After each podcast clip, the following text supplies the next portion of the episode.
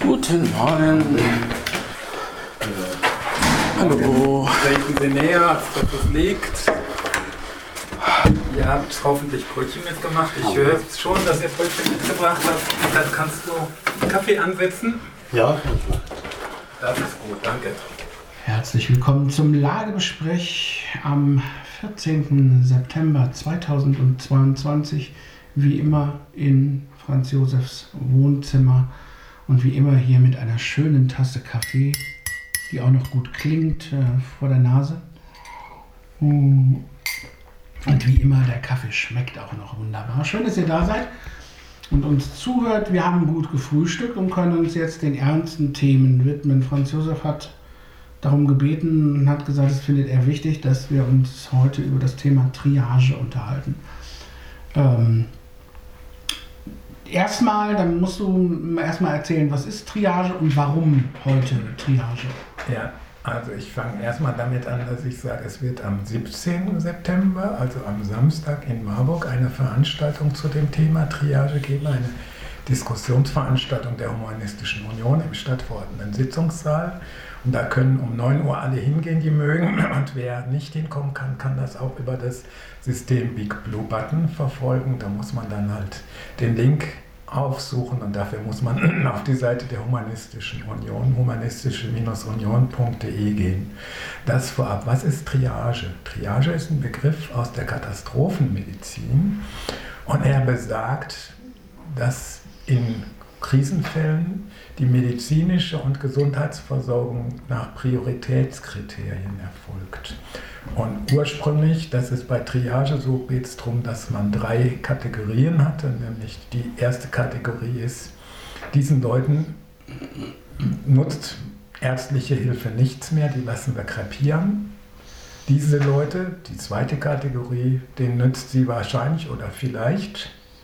Und die dritte Kategorie, bei diesen Leuten kann man, wenn man schnell hilft, noch ganz viel retten. Und dann wird man sich zuerst denen derer annehmen, die am dringendsten Hilfe bedürfen und die aber auch die besten Heilungschancen haben. Triage findet tagtäglich in irgendeiner Form im Gesundheitswesen statt, meistens bei Notarzteinsätzen, wenn ein Notarzt an einen Unfallort kommt und da sind meinetwegen zwei Verletzte und er muss blitzschnell entscheiden, wem er sich zuerst zuwendet. Damit hat er eine Priorisierungsentscheidung getroffen und das ist dann im Prinzip schon Triage. Triage ist aber zum Thema geworden im Zusammenhang mit Corona, weil es in Italien in Norditalien definitiv Fälle von Triage gegeben hat, wo Leute nicht mehr behandelt wurden, weil man schlicht nicht genügend Kapazitäten für alle hatte und dann aussortiert hat, wie man medizinische Hilfe angedeihen lässt und wer an ein Beatmungsgerät kommt oder nicht. Triage hat auch in anderen Ländern stattgefunden und es gab auch die sogenannte präklinische Triage und zwar in Frankreich und Spanien ist das definitiv verbrieft als Strategie, die auch offiziell oder halboffiziell verfolgt wurde, dass man nämlich Leute, die in Altenheim waren, nicht in die Kliniken übernommen hat, sondern man hat sie im Altenheim mehr schlecht oder recht, wie es auch möglich war, behandelt, aber man hat sie eben nicht mehr in Intensivstationen der Kliniken übernommen in der Regel. In Deutschland soll das auch passiert sein, das lässt sich aber nicht beweisen. Ein Fall, der in Marburg stattgefunden hat und der mich persönlich auch geregt hat und aufmerksam gemacht hat, war ein Fall in einem Altenheim in Möscht. Da war die Situation eine etwas andere, nämlich die, dass eine Altenheimbewohnerin beim Notruf der Feuerwehr anrief und sagte, sie müssen dringend kommen. Hier im Krankenhaus, im Altenheim sind alle krank und äh, wir brauchen dringend Hilfe. Und der Mann an der Notrufleitung dachte, die Frau ist durchgeknallt. Im Altenheim, da sind doch Leute, die sich kümmern. Ja? Und dann sollen die gefälligst uns um Hilfe bitten über die üblichen Kanäle. Und er hat das nicht ernst genommen. Mhm. Dann hat die Frau bei der Oberhessischen Presse, also der Regionalzeitung von Marburg, angerufen und die haben es ernst genommen und sind hingefahren. Und tatsächlich waren bis auf eine Person alle in diesem Altenheim an Corona erkrankt.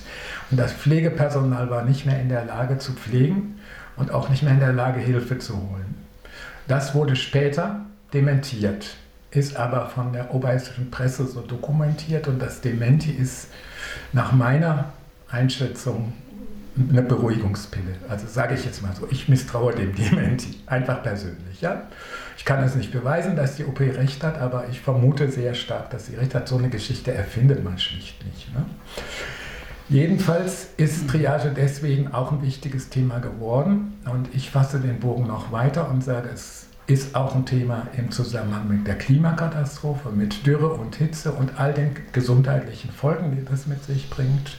Flut- und Flutkatastrophen, bei denen man auch Leute retten muss und zwar schnell und überlegen muss, wen von den vielen Opfern man als Ersten rettet und dergleichen. Und dabei stand immer die Frage im Mittelpunkt von vielen Menschen mit Behinderungen, ja, wenn ich behindert bin, dann wird man schon meine Behinderung als einen Grund ansehen, mich nicht als Ersten zu behandeln. Und dagegen haben sie erfolgreich vor dem Bundesverfassungsgericht geklagt und das ist der Auslöser dieser Veranstaltung und das ist meine lange Rede äh, kurzer Effekt, nämlich diese Tagung bezieht sich einerseits auf dieses Urteil des Bundesverfassungsgerichts und zum Zweiten einen Gesetzentwurf, den die Bundesregierung auf Weisung des Bundesverfassungsgerichts dazu erstellen sollte und der jetzt vorliegt und der die Behinderten aber enttäuscht. Warum? Er enttäuscht die Behinderten aus zwei Gründen. Erstens, das Bundesverfassungsgericht hatte aufgetragen, dass der Gesetzgeber Sorge dafür tragen muss, dass Behinderte nicht von vornherein benachteiligt werden. Mhm. Und es ist so, dass die Behinderten in diesem Gesetzentwurf diesen Auftrag des Verfassungsgerichts nicht voll erfüllt sehen, weil es da immer noch Formen einer nachträglichen Bewertung gibt. Und es geht letztlich darum, dass man Behinderung als, ich sage es jetzt mit einem bestimmten feststehenden Begriff lebensunwertes Leben mhm. benachteiligt. Und das ist in diesem Gesetzentwurf nach Auffassung der Behinderten nicht aufgehoben. Das Zweite, was viel schwerwiegender ist, ist aber ein anderer Punkt, nämlich derjenige, dass in dem Gesetzgebungsverfahren die Behinderten selber zunächst praktisch nicht angehört worden sind. Das heißt, das Bundesgesundheitsministerium hat alle möglichen sogenannten Experten eingeladen, aber nicht die Betroffenen selber, nicht die Beschwerdeführer, mhm. nicht deren Verbände. Und erst auf deren Intervention hat es dann Einladungen gegeben, aber sie waren auch dann immer noch nur eine Randgruppe und sind in ihren Argumenten vom Bundesgesundheitsministerium und dessen Minister Karl Lauterbach nicht nach ihrer Wahrnehmung nicht ernst genommen wurden. Mhm. Und jetzt wird dieser Gesetzentwurf bei der Tagung diskutiert werden. Es wird diskutiert werden die grundlegende Fragestellung von lebensunwerten Leben und der Aussonderung oder Priorisierung. Und es wird auch diskutiert werden die Frage, wie denn überhaupt Triageentscheidungen zustande kommen, wie die Ärzte darauf vorbereitet werden. Und das wird eine sehr spannende Sache. Dazu kann ich später gern mehr erzählen. Mhm. Eckhard, wenn du Arzt wärst. Und du hättest einen Katastrophenfall. Und äh, du müsstest dich entscheiden, welche Kriterien würdest du anlegen, zu sagen, so den behandle ich zuerst, den weniger? Ja, oder als zweites?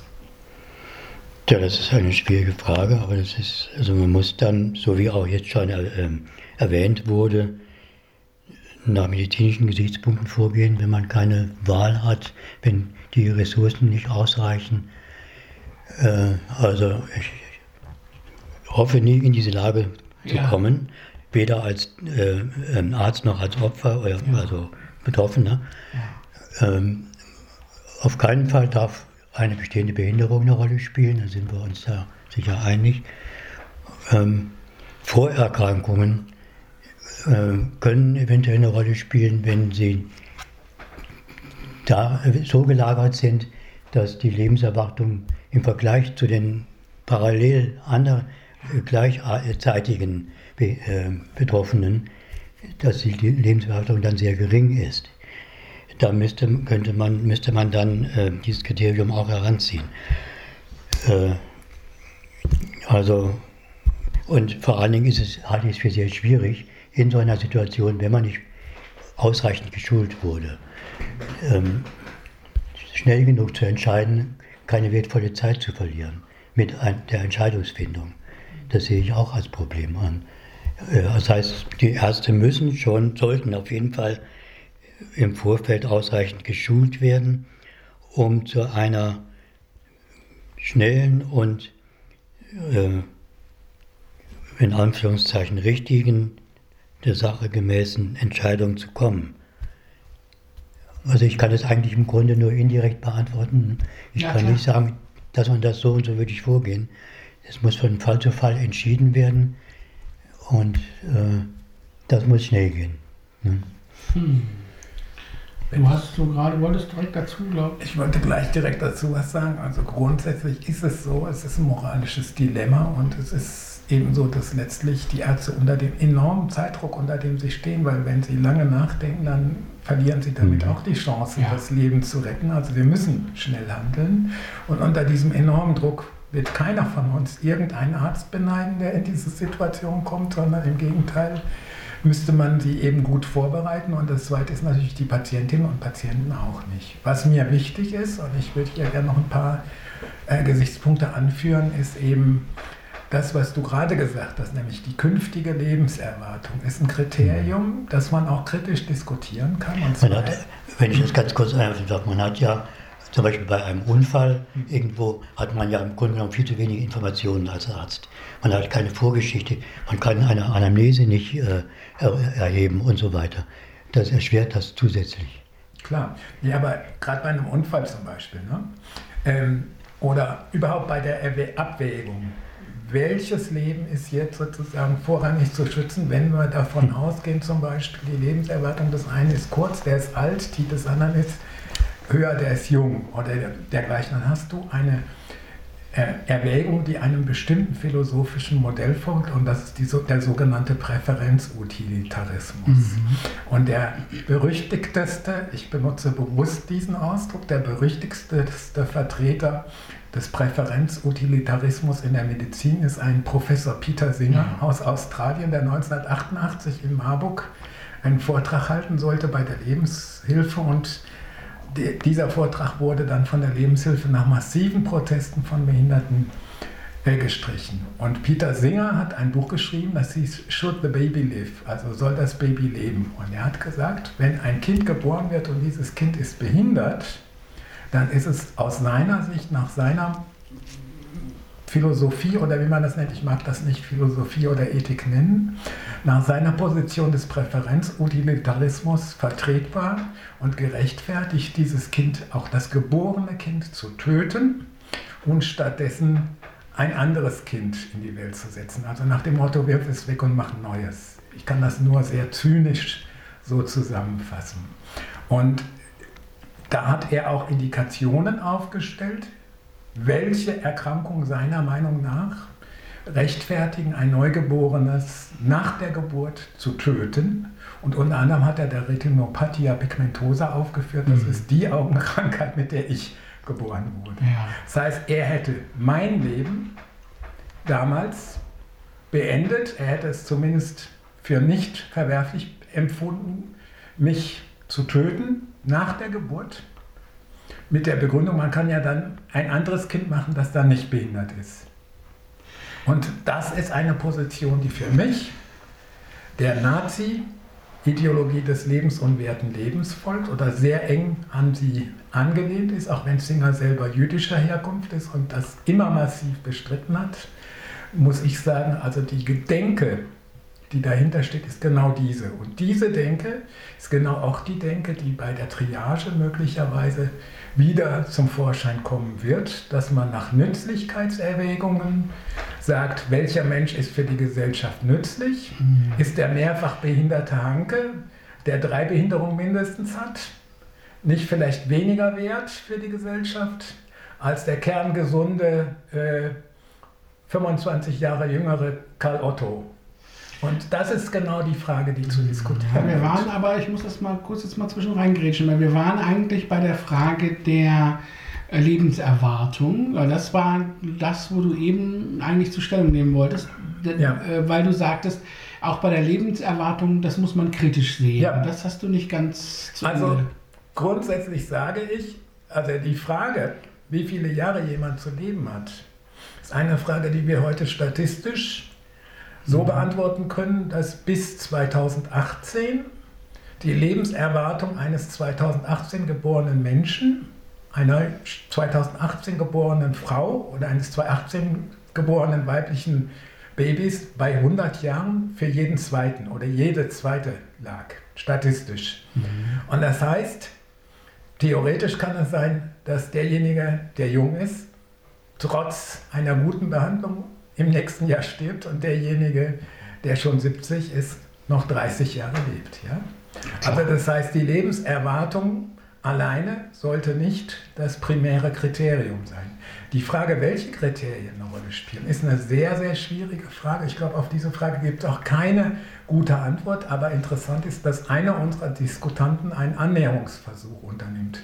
Und zwar ist das Dr. Kai Löwenbrück aus Dresden, der in seiner Klinik als verantwortlicher Triageentscheidungen mitverantworten musste, wenn ich ihn richtig verstanden habe. Vielleicht habe ich da auch was missverstanden. Und der daraufhin ein Sabbatical, wie man das nennt, genommen hat, um an der London School of Public Health ein Zusatzstudium anzufangen. Und im Rahmen dieses Studiums, Studiums schreibt er eine Masterarbeit und er will in dieser Masterarbeit Kriterien vorstellen, die nicht diskriminierend und nicht Behinderten abwertend sind. Und dafür möchte er Behinderte befragen, welche Kriterien sie an eine Triage anlegen würden.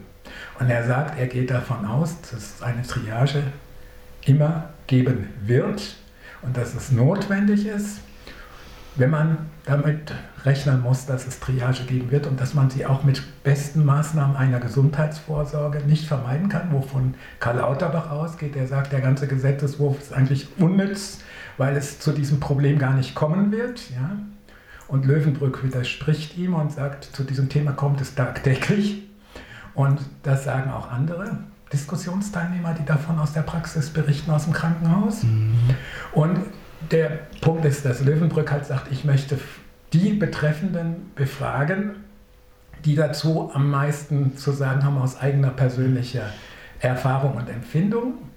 Und es gibt weltweit keine Studie zu diesem Thema, bei der Betroffene überhaupt befragt worden sind. Es gibt eine weltweit eine Studie zum Thema Triage, bei der unter anderem auch deutsche Ärztinnen und Ärzte befragt worden sind, aber es gibt in Deutschland keine Studie zum Thema Triage und er möchte halt eine solche Studie mhm. abliefern. Also wir müssen erstmal ein Stück weit zum Anfang zurückkommen, weil wir haben zwei Arten oder sogar drei Arten von Triage unterschieden, ähm, nämlich die, äh, die halt entsteht, zum Beispiel beim Unfall, bei Notärzten, die sofort Entscheidungen treffen müssen, dann die, die entsteht in der Klinik und die, die präklinisch äh, durchgeführt worden ist. Mhm. Ähm, ich sag mal so, ähm, gute Gesundheitsversorgung mag klinische Triage weniger wahrscheinlich machen. Lass uns mal, ich wollte nämlich eben schon einwerfen und wollte sagen, der Kapitalismus ist schuld. Das geht ja immer ganz leicht. Ja, na gut, aber da hast du sogar recht, natürlich. ja, ne? weil das ist ja, es ist ja so, unsere Gesundheitsversorgung wird ja immer schlechter. Es mhm. ist, äh, ist ja so, das hat ja nun auch mit Privatisierung und auch da ist ja Herr Lauterbach leider ein Für, Fürsprecher, Befürworter. Mehr Pri Privatisierung, weniger Kliniken, mehr zusammenfassen, ähm, Kosten im Gesundheitswesen dämpfen. Ähm, und ähm, also dieser Kapitalismus, dieser kapitalistische Ansatz, dieser marktwirtschaftliche Ansatz sorgt ja im Grunde dafür, dass Ärztinnen und Ärzte immer mehr vor diese Entscheidung in solchen Kliniken gestellt werden. Das heißt, ein vernünftig ausgebautes, gutes Gesundheitssystem wäre doch tatsächlich zumindest in einigen, also oder in vielen Fällen hilfreich. Der Notarzt wird immer solche Entscheidungen treffen müssen, da kommt er nicht drum rum. Aber in den anderen Fällen könnte man doch viel tun. Also ich sage, der allererste Schritt ist ein befreien das Gesundheitssystem aus neoliberaler Umklammerung. Also das heißt, ein gut finanziertes Gesundheitssystem als Daseinsvorsorge existenzieller Art, die also so wichtig ist wie die Wasserversorgung, mhm. die so wichtig ist wie die Stromversorgung und die nicht privatisiert werden darf und die nicht kommerziell ausgerichtet werden darf, sondern deren Kosten einfach von der Allgemeinheit in irgendeiner Form so getragen werden, dass jeder daran teilnimmt. Das ist die erste Säule die also möglichst weitgehend Krisensituationen in der Klinik vermeiden kann, die aber nie alle vermeiden wird, aber möglicherweise, wenn es gut läuft, sehr viele. Deswegen ist das die allererste Säule, die ich für wichtig finde. Die zweite Säule ist die Auseinandersetzung der Ärzteschaft und der Pflegenden mit Menschen, die möglicherweise in eine solche Situation kommen könnten und dabei benachteiligt wären, zum Beispiel Behinderte. Also wenn Ärztinnen und Ärzte Behinderte so gut wie nicht kennen. Wenn es im Krankenhaus, das ist mir jetzt gerade auch nochmal von jemandem bestätigt worden in Vorbereitung der Tagung, nicht mal Behindertentoiletten überall gibt, ja. Wenn man im Prinzip auf behinderte Patientinnen und Patienten nicht eingerichtet ist, zum Beispiel auf Blinde im Krankenhaus, wie sollen dann Ärztinnen und Ärzte in einem Katastrophenfall auf solche Leute eingerichtet sein. Also der erste Schritt muss sein, dass die Kliniken die Behinderten in ihrer Klinik ernst nehmen, sich ihnen zuwenden und dann Erfahrung damit sammeln, was diese Leute brauchen. Und das kann sehr unterschiedlich sein, aber das ist für mich auch ein wichtiger Schritt. Und der dritte Schritt ist die Diskussion. Und da komme ich wieder zurück auf Kai Löwenbrück und sage, die Diskussion muss dahin gehen, dass man auch die Betroffenen fragt, was erwartet ihr? Da gibt es auch unterschiedliche Antworten. Da sind auch Antworten dabei, die ich persönlich nicht teile. Also mhm. Nancy Pose hat sich öffentlich geäußert, dass sie für eine Lotterie ist. Also es soll einfach gelost werden, wer zuerst kommt. Das persönlich finde ich auch problematisch. Also mit einem Losentscheid ja. würde ich mich persönlich nicht zufrieden geben. Aber welche Kriterien es sind, ist eine andere Frage. Und für mich ist der wichtige Punkt ein anderer, nämlich der Punkt ist die Bedrohung. Ich fühle mich durch die Möglichkeit, dass es eine Triage geben könnte und in dieser Triageentscheidung meine Behinderung eine Rolle dafür spielen könnte, dass ich nicht mehr oder nicht mehr ausreichend oder nicht mehr priorisiert behandelt werde. Dadurch fühle ich mich in meinem Leben und in meinem Lebensrecht bedroht und abgewertet. Und das ist das, was mich zurückbringt zu Peter Singer, dass ich sage, wir erleben als Behinderte tagtäglich an vielen Stellen Benachteiligungen. Und diese Benachteiligung aufzuheben und daran zu arbeiten, dass sie aufgehoben wird, ist ein ganz wichtiger Schlüssel. Und letzter Satz in diesem kleinen Exkurs. Es gibt ja einen berühmten britischen, was ist er, Astrophysiker gewesen, Stephen Hawking. Mhm. Den hätten ja viele Leute längst abgeschaltet, getötet, sterben lassen.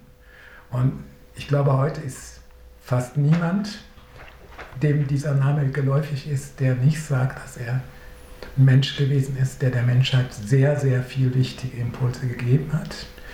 Und insofern ist diese Frage vom lebensunwerten Leben mit Sicherheit nicht an der Behinderung festzumachen. Ja, okay, so weit, so gut. Aber, lass mich mal den Anwalt des Teufels spielen. Ähm, es ist doch so, jeder Mensch, der von Triage betroffen ist, würde sagen, ich fühle mich in meinem Lebensrecht bedroht, weil ich könnte ja auch der sein, der nicht priorisiert behandelt wird. Und ich möchte nicht, dass wodurch auch immer mein Alter, meine Vorerkrankung, meine Behinderung, die Situation nach einem Unfall, äh, meine Lebenserwartung, was weiß ich, welches Kriterium auch immer man ansetzt, es ist eine faktische Diskriminierung. Ja. Ähm, das heißt, so oder so würde jeder das Recht haben, dasselbe zu sagen, was du eben gesagt hast, mhm. nämlich sich in seinem Lebensrecht bedroht zu fühlen. Warum sollte man dann Menschen mit Behinderung, ich sage das jetzt mal so hart, priorisieren und sagen, ihr müsst euch in eurem Lebensrecht nicht bedroht fühlen, die anderen schon. Ich, will, ich spreche nicht für eine Priorisierung der Behinderten und ich sage, es ist ein moralisches Dilemma. Also es ist ein Begriff, mit dem ich mich in letzter Zeit im Ukraine-Krieg sehr ausführlich auseinandergesetzt habe. Moralisches Dilemma bedeutet, jede Entscheidung, egal welche man trifft, ist immer moralisch problematisch, Ja. um nicht zu sagen falsch. Ja. Es gibt in diesem Fall keine richtige Entscheidung, sondern es gibt vielleicht eine bessere oder eine schlechtere.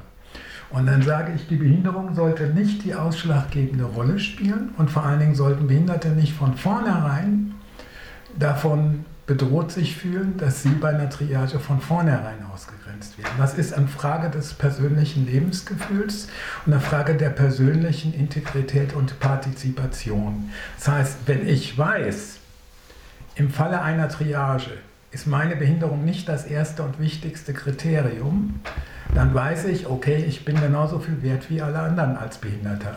Und das ist die Frage, die für mich als Behinderter eine Rolle spielt. Die andere Sache ist, dass natürlich das Alter dann genauso in Frage kommt. Und ich sage auch, alte Menschen müssen da eine bestimmte Position haben können und sagen, solange ich einigermaßen rüstig leben kann und will, solange ich leben möchte, solange muss mein Lebensrecht respektiert. Und dann kollidieren irgendwann die Positionen. Ja. Und das ist das Problem, diese Kollision. Triage ist das Problem der Kollision des Lebensrechts von Menschen und das Lebensrecht ist das Allerhöchste, was es gibt. Zu diesem Thema hat das Bundesverfassungsgericht nicht nur die Entscheidung über die Triage getroffen, sondern vor Jahren schon eine Entscheidung, wo es um das sogenannte Luftsicherheitsgesetz Mhm. ging. Und damals hat das Bundesverfassungsgericht gesagt, wenn ein Flugzeug im Anflug ist auf eine Stadt, in diesem Flugzeug sitzen wegen mir 80 Leute und die Gefahr besteht, dass dieses Flugzeug in ein Gebäude stürzt oder abgestürzt wird absichtlich und tötet dort Hunderte, Tausende, dann sollte nach diesem Gesetzentwurf dieses Flugzeug, sollte die Bundeswehr dieses Flugzeug abschießen dürfen. Und das Bundesverfassungsgericht hat gesagt, das darf der Staat nicht. Der Staat hat nicht das Recht, das Lebensrecht eines einzigen Menschen gegen das eines anderen auszuspielen. Das heißt, der Staat muss an dieser Stelle Bedingungen schaffen, die das ausschließen. Und welche Bedingungen das sind, das ist eine Sache der Diskussion. Muss das Gericht sich nicht drum kümmern. Das ist Nein, nein, natürlich, das Gericht ist da feiner aus dem Schneider, Ja. weil es sagt, was der Staat nicht darf, aber nicht sagt, wie es vorgehen soll. Ja? Ja. Der Punkt ist aber an der Stelle auch ein anderer. Der Punkt ist nämlich der, also Kai Löwenbrick sagt, wir müssen als Gesellschaft über dieses Thema diskutieren und wir müssen darüber wahrscheinlich lange diskutieren. Ich sage, wir müssen darüber sehr lange diskutieren und dann kommt jetzt ein Paradoxon von mir. Als damals Peter Singer über seine Position diskutieren wollte, habe ich gesagt, ich diskutiere nicht über mein Lebensrecht. Das steht nicht zur Diskussion. Ja? Und im Falle von Peter Singer vertrete ich diese Position nach wie vor. Ich diskutiere nicht über mein Lebensrecht. Mein Lebensrecht steht nicht zur Debatte. Aber in Frage der Triage, also dieses ethischen Dilemmas, dieses moralischen Dilemmas, sage ich, es bleibt der Gesellschaft, einschließlich der, der Behinderten, nichts anderes übrig, als sehr, sehr lange darüber zu diskutieren, was der Staat tun kann was er tun muss. Und das erste und wichtigste Ergebnis davon muss sein, dass wir ein Gesundheitssystem haben, was wirklich diesen Namen verdient und was aus jeder finanziellen Umklammerung so weit als irgend möglich gelöst wird, mit dem Ziel, möglichst viele Rahmenbedingungen zu schaffen und auch sogar Überkapazitäten vorzuhalten, die im Krisenfall abgerufen werden können. Ne? Mhm. Ja, ich glaube, das ist ein Punkt, in dem, man, in dem wir uns einig sind, wobei ich denke, dass es natürlich, man muss dann halt auch so fair sein und sagen, okay, klar, das kostet etwas und das Ja. muss man sich eben auch etwas kosten lassen wollen. Ich denke, Ja. das ist, ja. Und ähm, deswegen, also ich bin sehr gespannt, ähm, was ihr da mit der Triage, mit der die Diskussion, was die Diskussion ergibt und was die Vorträge ergeben. Mhm. Ähm, Also ich sage ganz wahrscheinlich werden wir nicht zu einer einvernehmlichen nee, Lösung kommen. sondern wir werden einen Aufschlag machen und wir werden weitermachen da an der Stelle, wo der Oliver Tollmein als Beschwerdeführer, äh, der erfolgreich vor dem Bundesverfassungsgericht geklagt hat, äh, wo der im Prinzip dann angeeckt ist. Und wir werden dann diesen Gesetzentwurf diskutieren, der jetzt vorgelegt wird. Wir werden auch die Frage des Umgangs mit Behinderten im Vorfeld diskutieren, was für meinen Geschmack beschämend ist. Und sicherlich gibt es auch noch ein paar Randaspekte. Ich möchte einen Randaspekt hier benennen, weil er mich persönlich besonders äh, befremdet hat. Und zwar einer unserer Diskussionsteilnehmer ist Rollstuhlfahrer. Und nun war die Frage, wir wollen uns am Vorabend treffen, wir wollen an dem Mittag nach der Veranstaltung zusammen irgendwo in eine Gaststätte gehen und was essen. Wo gehen wir hin mit einem Rollstuhlfahrer? Und dann habe ich gesagt, naja, da am Markt, da gibt es so ein paar schöne Kneipen, die haben aber alle eine Stufe oder so. Und ich kannte den Rollstuhlfahrer nicht und ich wusste nicht, ob der überhaupt über die Stufe kommt. Und habe darüber nachgedacht und während dieses Nachdenkens fiel mir auf, dann kann er aber nicht auf Toilette gehen, wenn er da ist. Und dann habe ich nachgefragt beim FIP, wo gibt es denn hier in Marburg Kneipen mit einer Rollstuhltoilette? Mhm. Es gab die Antwort, es gibt eine einzige. Weißt du sie? Nee. Bottega im Erwin Piscator Haus. Ah ja. Weil im Erwin Piscator Haus Ja. ist eine Rollstuhltoilette. Ja, okay. Ansonsten gibt es keine. Und die behinderten Rollstuhlfahrer, die gehen, wenn sie in Oberstadt in eine Kneipe gehen, mit ihrem Euroschlüssel ins Konrad-Bisalski-Haus, das demnächst für Behinderte geschlossen werden soll, auf die Behindertentoilette.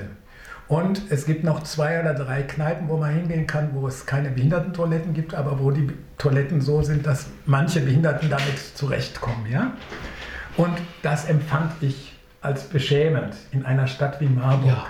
Ja, ich habe das auch nochmal verifiziert. Ich habe bei der Touristinformation angerufen und die äh, Leiterin der Touristinformation sagte sofort auf die Frage, wo gibt es eine, hat sie gesagt, es gibt keine außer Bottega.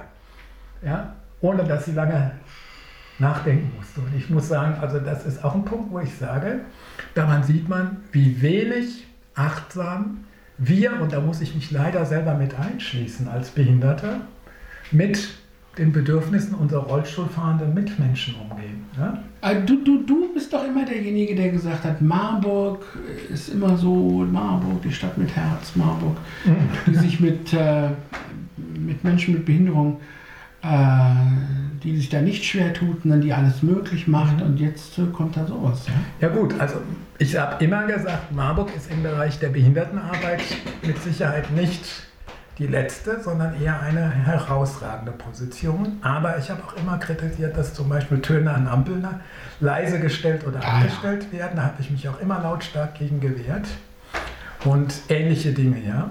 Und ich muss sagen, also ich habe mal andere Leute gefragt ne? und gefragt, wie sieht denn das in anderen Städten aus? Und das Echo war, zum Beispiel in Berlin gibt es einige wenige Rollstuhltoiletten in Kneipen, aber es gibt sie in verschiedenen Ja. Stadtbezirken. Und der Matthias Schulz, der ja auch schon öfter hier teilgenommen hat, der hat mir gesagt, die Stadt mit den meisten Rollstuhltoiletten in Kneipen, wo praktisch fast jede Kneipe eine hat, ist Barcelona. Und da gab es mal Paralympics und die haben nach den Paralympics weitergemacht mit dem behindertengerechten Ja. Hausbau. Ja? Er sagt, das ist die behindertenfreundlichste Stadt, die ich je gesehen habe. Oh, es ist die behindertenfreundlichste Stadt Europas, hat er gesagt, Ja. Barcelona. Das ähm, Entscheidende ist für mich ein anderer Punkt, nämlich nicht nur die faktische Frage, welche Gesundheitsvorsorge, und für mich sind Toiletten ein Element der Gesundheits- und Daseinsvorsorge, gepflegt wird, sondern auch die Frage, ähm, wie aufmerksam, wie achtsam sind wir mit Ja, unseren Mitmenschen. Und da muss ich sagen, und da schließe ich mich selber mit ein, ich habe im ersten Semester an der Uni zwei Rollstuhlfahrende Kollegen gehabt und wir sind immer ins Café Barfuß gegangen, weil es da so eine Schwelle gab, über die die mit den Rollstühlen mit eigener Kraft drüber kamen. Aber an behinderten Toiletten war da nicht zu denken. Ne? Ja. Und äh, ich muss sagen, für mich ist aber eine Toilette in der Kneipe eigentlich ein Muss. Tja, Puh, heftig. Das hätte ich von Marburg auch nicht. Hättest du das gedacht, Eckert, von Marburg? Nee, ehrlich so? gesagt, hätte ich das auch nicht gedacht. Ja. Mhm. Also ist schon. Das ist tatsächlich. Das hätte ich auch nicht gedacht. Also unter uns. Ne? Ja. Ich war da selber Ja. sehr, sehr. äh, Ja, vor allem, weil, weil eigentlich ist es ja so, ich meine, ich habe vor, vor 20 Jahren, ähm, 20, 25 Jahren, war ich ja nun mm, recht intensiv mit in einem Behindertenverein, bei dem verschiedene Behinderungsgruppen zusammenkamen und zusammengearbeitet haben. Und da gab es auch so zwei, einen, einen Menschen, der äh, tatsächlich auch im Rollstuhl saß und der nur mit einem Liegefahrrad unterwegs war, gar nicht mit dem Auto, sondern immer so ein, so ein, ein Liegerad und da fuhr er dann immer durch die Stadt und so weiter, der sich fast gar nicht vernünftig bewegen konnte, der aber immer sagte, ich gehe in die Kneipe. Mhm. Ähm, es ist mir gar nicht, also ich, ich hätte das damals, hätte ich gedacht, doch mitkriegen müssen. Aber auch für die Leute selbst war, die waren, die meisten gingen nicht in Kneipen, aber der schon. Ähm, aber offensichtlich hatte er sich so damit arrangiert, dass er halt dafür gesorgt hat, dass er während der, des Kneipengangs nicht aufs Klo musste. Das tue ich ja auch. Ich gehe in der Regel in Kneipen nicht aufs Klo, weil ich inzwischen so gut trainiert bin, dass ich das nicht muss. ja? Also wenn es nötig ist, dann gehe ich halt. Ja, Aber in der Regel ist es nicht nötig. Ja. Und äh, der Punkt ist aber, zum entspannten Kneipengang gehört, dass man das kann. Kann, dass man das auch genau, ja. nicht, äh, wenn man merkt, ich habe einen Harndrang, dann noch äh, 500 Meter weit irgendwo hin muss. Ja, richtig. Ja. Und das ist für mich der Punkt und deswegen ist auch meine Überlegung gewesen und das habe ich auch schon an die Stadtverwaltung angetragen, dass man irgendein Programm machen müsste oder über den Jürgen Markus Preis, der demnächst verliehen werden soll oder ausgeschrieben wird, eben organisieren müsste, dass man Wirten Zuschüsse gibt, die Rollstuhltoiletten in ihren Restaurants einbauen. In den Gebäuden in der Oberstadt ist das garantiert sehr schwierig und das Ja. kann man dann nicht auf die Wirte alleine an, abladen. Ja. Aber ich fände es eigentlich schön, um nicht zu sagen eigentlich notwendig, dass wir mindestens zwei Kneipen in der Oberstadt haben, wo man im Rollstuhl auf Toilette gehen kann und mindestens noch ein oder zwei weitere auch irgendwo anders in der Stadt. Ja. Ja, wir haben über die oder wir sprechen über die Triage mit äh, Nebenaspekten. Ähm, bis auf die Frage, Eckart, was würdest du machen, äh, wenn du in so einer Situation als Arzt wärst, haben wir dich ja bislang doch sehr verschont. Ich glaube, das äh, ist, kommt dir vielleicht ja auch zu Pass, aber trotzdem ähm, mal so, so, du bist ja auch jemand, der sich mit philosophischen Gedanken befasst. Ähm, Franz Josef hat eben gesagt, es gibt äh, Leute, die sich mit der Frage befassen, wie eine diskriminierungsfreie Triage aussehen könnte, hat das aber nicht ausgeführt oder nur begrenzt.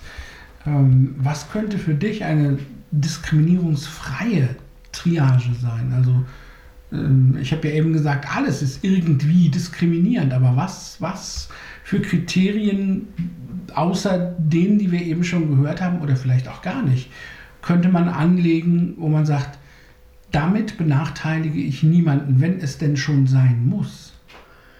Ja, das ist natürlich, äh, äh, wenn ich die Philosophie in mir sozusagen befrage, dann äh, komme ich nicht zu irgendeinem Ergebnis. Ja. Also wir haben gesagt schon, die diskriminierungsfreie Entscheidungen gibt es eigentlich gar nicht in so einem Fall.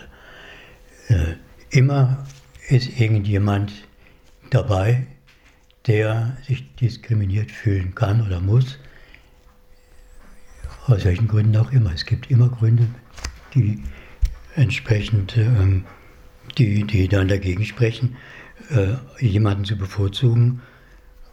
Äh, also man kann aus reinen philosophischen und ethischen Überlegungen meines Erachtens, meiner persönlichen Meinung nach, eigentlich gar nicht eine endgültige Lösung ableiten. Äh, es, ist, es ist und bleibt eine schwierige Geschichte und ähm, man muss im Vorfeld, sollte man lange diskutieren darüber, gerade äh, in der Ärzteschaft, in Schulungen und so weiter, wie man in dem oder dem speziell gelagerten Fall vorgehen sollte, vorgehen kann, was dann aber nur für bestimmte Fälle wieder eine gewisse Gültigkeit hat und auch vielleicht nur für äh, den Moment mit all diesen Randbedingungen. Und immer wieder muss man neu Entscheidungen treffen. Und Ja. das natürlich möglichst blitzartig. Ja, und das ist das die Schwierigkeit. Ja, das also es geht eigentlich gar nicht. Ne?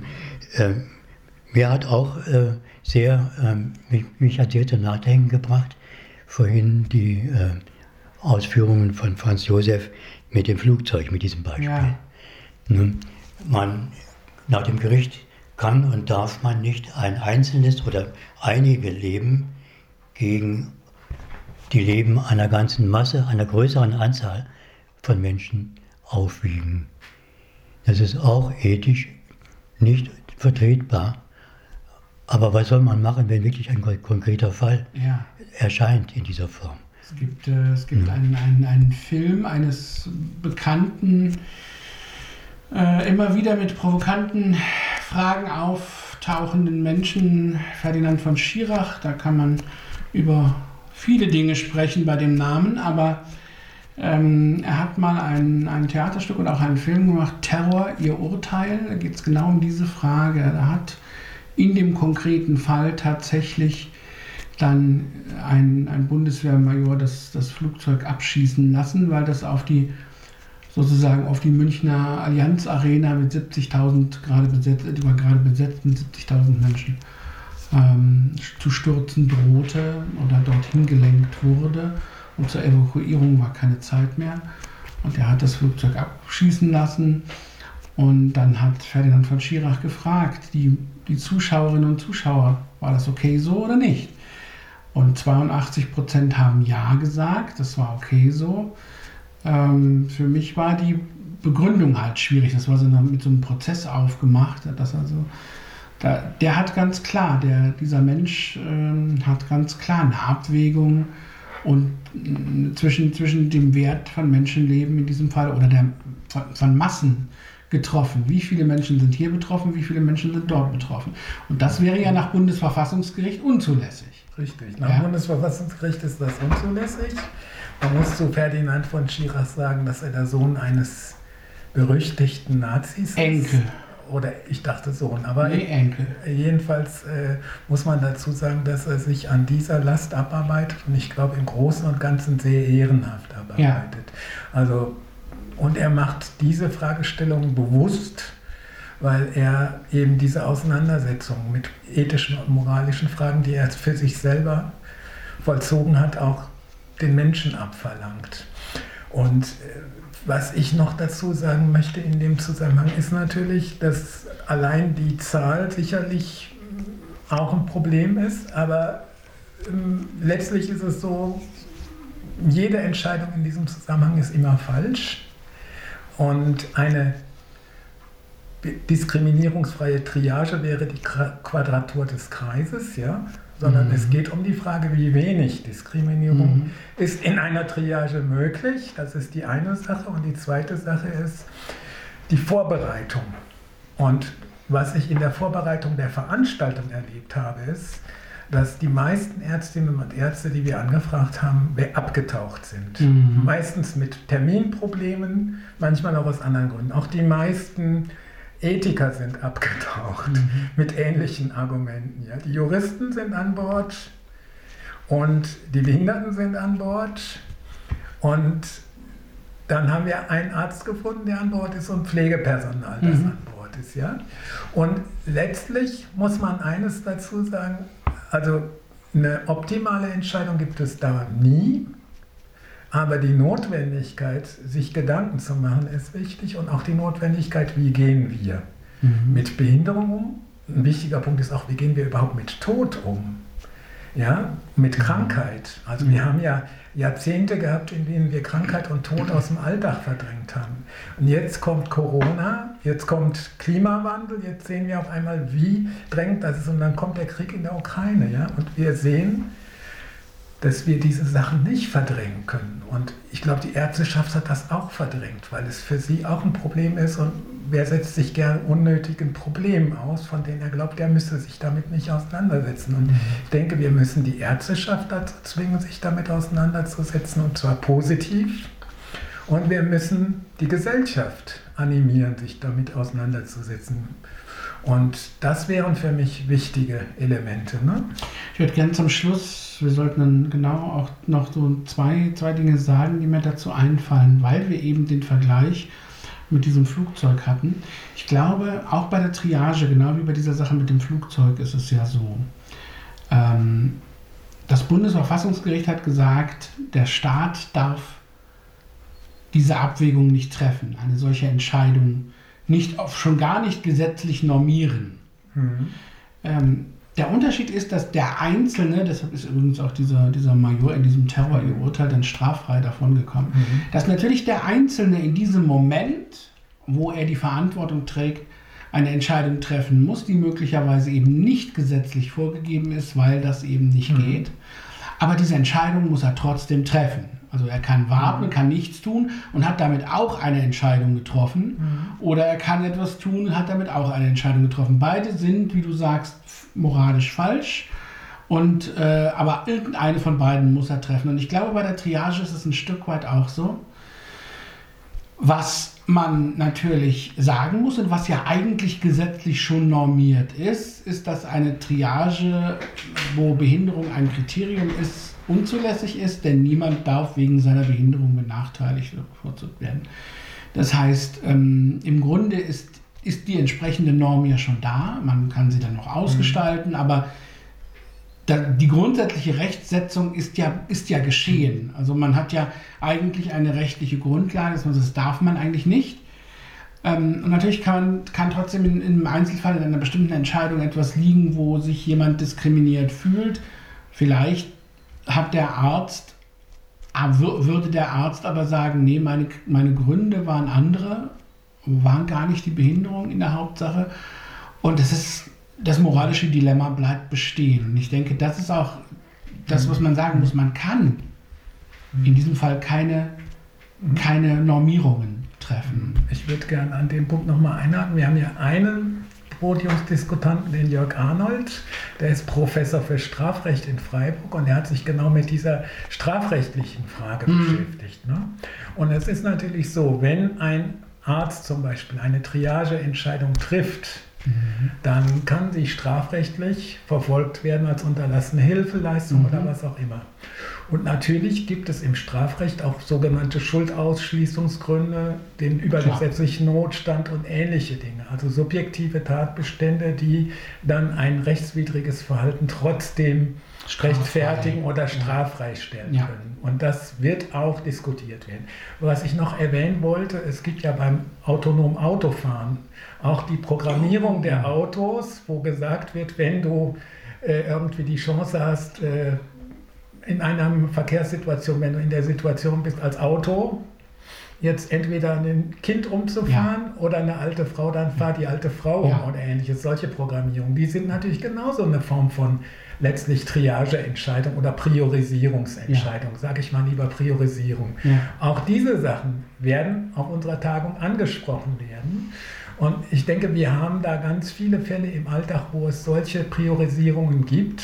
Und die Frage, die sich einfach stellt, ist, dass wir uns als Gesellschaft damit auseinandersetzen müssen, wie wir als Gesellschaft priorisieren. Und dann mag es auch individuell unterschiedliche Positionen geben. Und ich glaube nicht, dass wir alle auf einen Nenner kommen.